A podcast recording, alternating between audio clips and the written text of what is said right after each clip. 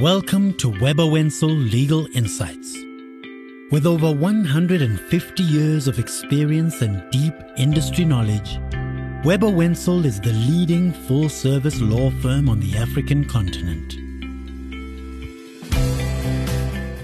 Good day and welcome to our listeners. Um, my name is, is Daryl Dingley and I'm the head of the competition law team at Webber Wentzel and I'll be hosting a very prestigious uh, guest today. That's the Honourable Judge Dennis Davis. Judge Davis, for those of you who don't know, was the former judge president of the Competition Appeal Court and was involved in the drafting of both um, the Constitution as well as the Competition Act. Judge Davis has played a significant role in shaping um, competition law and jurisprudence in South Africa, um, and he recently retired after 21 years of service, but is still actively involved in, in teaching uh, to to students and and writing on, on on on numerous topics. A warm welcome and thank you to to you for joining us today. We are truly privileged to have you uh, with us um, and to, to, for you to share your insights. It's it's been a very interesting time for competition law in South Africa, and there's been several developments um, that may have substantial impact on our jurisprudence and our competition law going forward. There's been an, you know, an increased focus on mergers being approved subject to conditions that relate to a greater spread of ownership, in particular to increase the levels of ownership um, in, historic, in, in, in historically disadvantaged persons and workers of firms in the market, as well as an increased focus on the role of the Constitution when interpreting and applying uh, competition law. So, so without further ado, um, uh, Judge Davis, I'd like to put sort of put fir- the first question to you for, for your comment. So last year there was a lot of controversy around the Burger King merger prohibition, and that prohibition was largely due to the merger resulting in a reduction of HDP ownership in the merged firm. HDP, uh, you know, ownership of historically disadvantaged persons in the merged firm. Even though this merger was ultimately approved by the competition tribunal, what are your views on the prohibition? You know, do you think the tribunal's decision in the Burger King merger should have been approved, uh, or should have should have provided further guidance on the competition authority's approach to applying their public interest mandate? Thank you, and thank you for inviting me. It's a very difficult question to answer because I found the Burger King decision, the initial one, which is what you're referring to, the the the, the prohibition almost, if you wish, um, completely inexplicable. Uh, there was no basis for it. And what was tragic about this is that, from what I, of course, I don't have the vantage point that some of you may have because some of you might have worked on this one. Way. But what I, what, what was based on the information which was made publicly, it appeared, uh, number one, that the acquiring party was was going to, uh, as it were, expand the business, and therefore it was arguable that more employees could actually uh, benefit as a result of that particular merger. That's what I understood to be the case. And I certainly was approached um, by an American expert who, are, who, who, I don't want to name, but is very, very famous in the field. Say, what on earth has happened to South African competition law when you stop this sort of stuff? Precisely because there were clear advantages. And the, what the Burger King um, uh, example illustrated, Daryl, is, I think, to a large degree, a, a problem which has vexed merger law perhaps before and certainly subsequently in exponential ways, which is what is the purpose of the inquiry that we actually engage in? And if you look at it from that perspective, the question therefore arises in particular, well, what are the public interest um, grounds which would ultimately either justify perhaps a total prohibition of the merger or a series of um, of uh, conditions which would be attached to the merger. Now, if I can just clarify, the I suppose the the the animal that gave all the trouble was the Walmart case, to which I must plead guilty. But the point about that is that what we had in design there, which I think upon reflection is correct, is that you look at it as merger specific questions. Does the merger uh, for example, cause detriment to employment. In the Walmart case, what they did uh, was ultimately to to um, effectively reduce the level of employment in order to make the merger more attractive. That, that, that constitutes merger specific. Uh, it could be merger specific if, for example, the merger results in, let's say, a factory in one of the firms being closed down in order to create efficiency gains for the merger, that may have an effect on the industry, etc., etc. But we don't find that any longer. What we find is a series of industrial policy conditions being imposed right across the board with regard to mergers. If you take Burger King, well, what was the point? The point was, well, you know, you can only have a certain constituency who can acquire uh, the uh, the uh, departing shareholders' share, and if they are uh, black shareholders, well, then they must go to the same sort of constituency. You have to ask yourself, why is that merger specific? Now, it may well be that you have to then say, because there is some issue about ensuring a spread of ownership. But even then, that has to be weighed against the broader considerations. That is no longer done. Merger conditions no longer have anything to do with the merger. They have to do with broader economic policy, which may be commendable, but certainly shouldn't fall within the purview of the Competition Act. Thank, thank you for that. I, you know, I, just reflecting on that. I mean, I think that's exactly right. We have, um, you know, industrial policy that's now becoming embedded in in competition policy, and obviously for, for practitioners and business people out there, very difficult for them uh, to to. I mean, very difficult uh, for anyone to guess with any level of certainty what those those are because they change all the time and they're obviously very nebulous. Um, I think then just moving on to to the next um, case, which which is intriguing, and which also I think is going to be talked about for some time, and that's the the constitutional court case uh, involving Mediclinic. And in there, I mean, what was emphasized there was that you know competition law, and this was emphasized by the court, competition law must be interpreted and applied with regard to the South African Constitution, and that practitioners should apply the law with the Competition Act in, in one hand and the Constitution in the other. And so, so, what effect do you think that this decision is going to have on merger control and competition law more generally? Should I should I add going forward? And we've also heard, you know, more recently in the Aranda textile mills case, where the appeal court dismissed the tribunal's finding of collusion against two blanket suppliers. Um, although we do know that that case is now being appealed apparently to the Constitutional Court. Do you think that the Mediclinic decision will also have an impact on the outcome, you know, of this case? There is a lot that one could talk about with Mediclinic, but I would invite your audience and anybody who wants to look at Mediclinic to compare the judgment of Justice Rogers at the Competition Appeal Court to the majority judgment of the Chief Justice Mogoeng at the Constitutional Court. Why do I say that? Because the Constitutional Court judgment, regrettably, and I say this really with sadness, reveals an unfortunate inability to grasp essential problems of competition law. I mean, Justice Rogers in that judgment essentially ask a series of very important questions. Well, what is the market that we're dealing with? The sort of thing that you do the very first thing when a client walks into your room with a possible competition question. And of course, in his case, he found that the evidence was sufficiently compelling that Klerksdorp and Potchefstroom should be seen as two separate, two separate markets. Well, um, that's an evidential question. That's not an issue of public interest, and it's certainly not a legal question. It's an evidential question.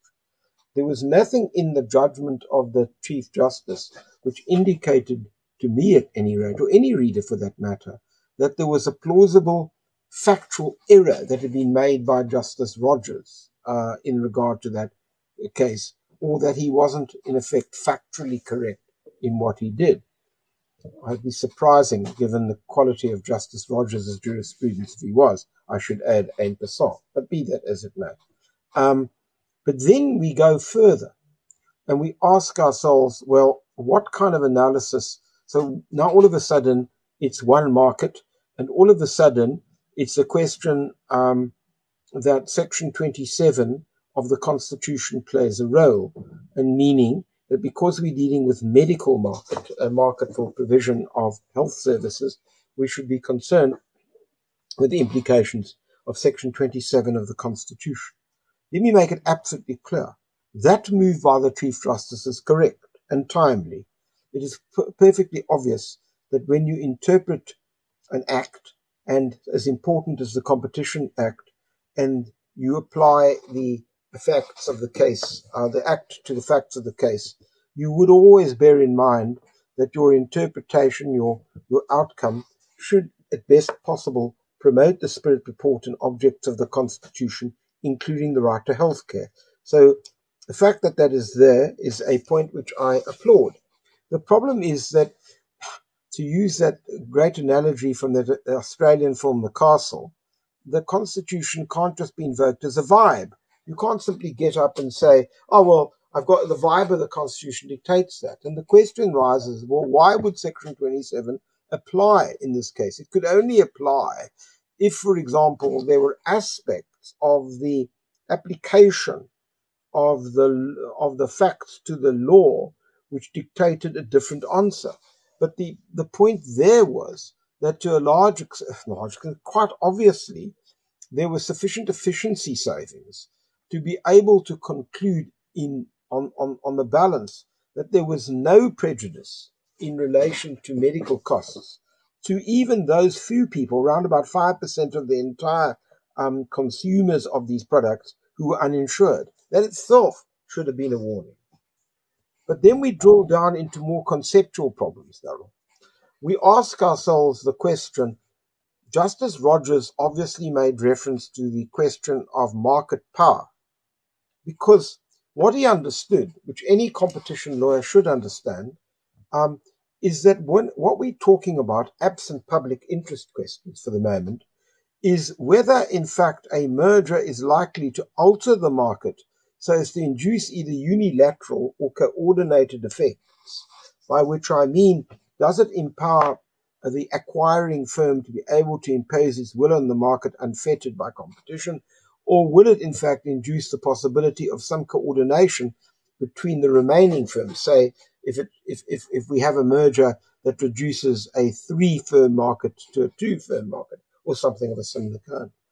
All of a sudden, the Chief Justice says, I don't know what market power's got to do with this. Judge Rogers got wrong. This is all about substantial lessening or preventing of competition. Hello, we know that. But in order to get there, we have to understand the points I've just elucidated. So for the highest court in the land, to make such an absolute elementary mistake of a kind that that I would hope my students do not make when they write exams for me is really upsetting in the extreme, compounded by the further problem of that case.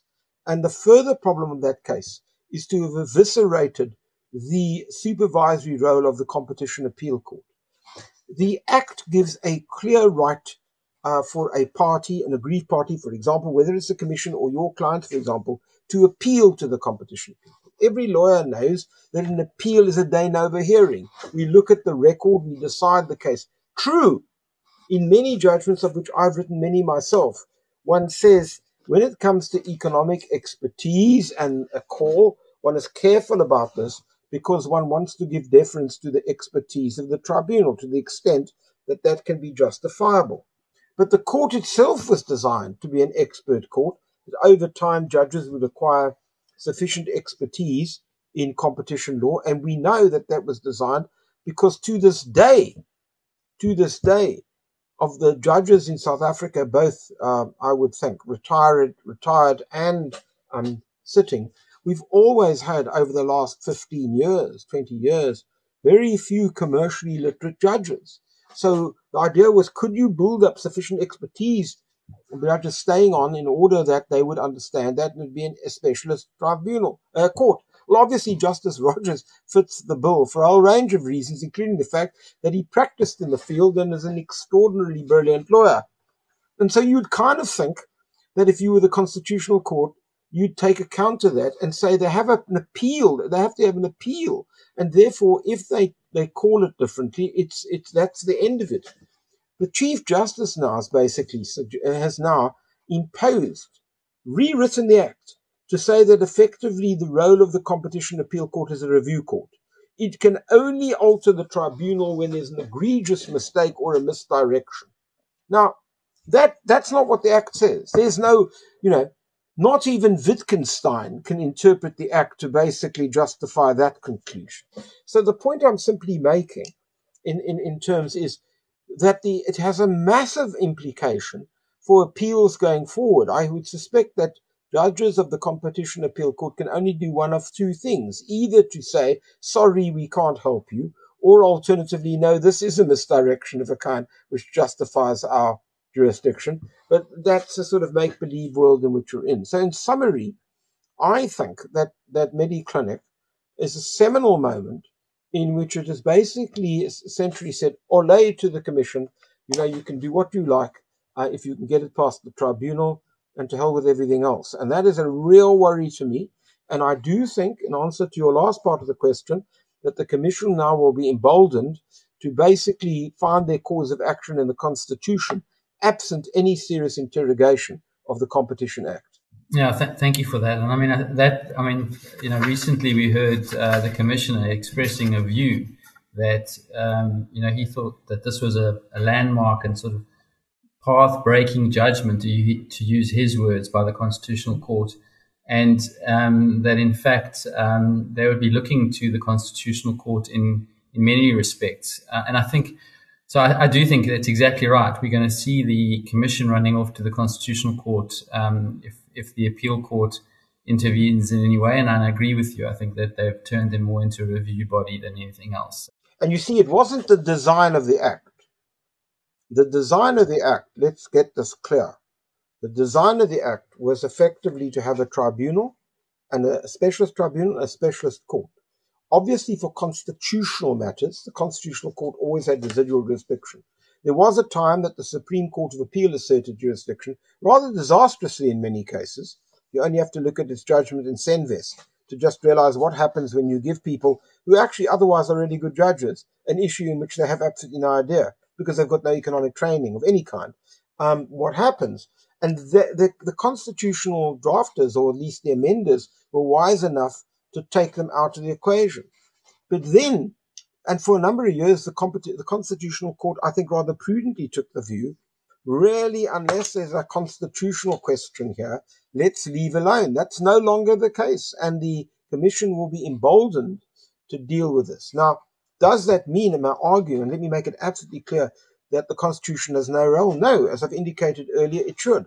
So if you've got, for example, a case with medicines or pharmaceutical products, it will be so that if you take things like excessive pricing as an example, there, you would in the back of your mind think that Section 27 uh, of the Constitution must have some weight in the way in which you assess returns of necessities which keep people healthy. But that's where it plays in. It's a nuanced approach which should have a role.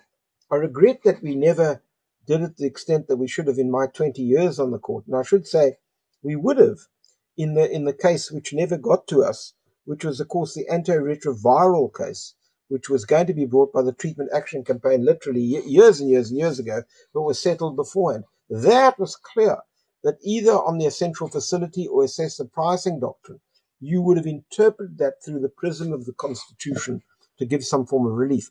But that would have been after a serious engagement with the sections themselves.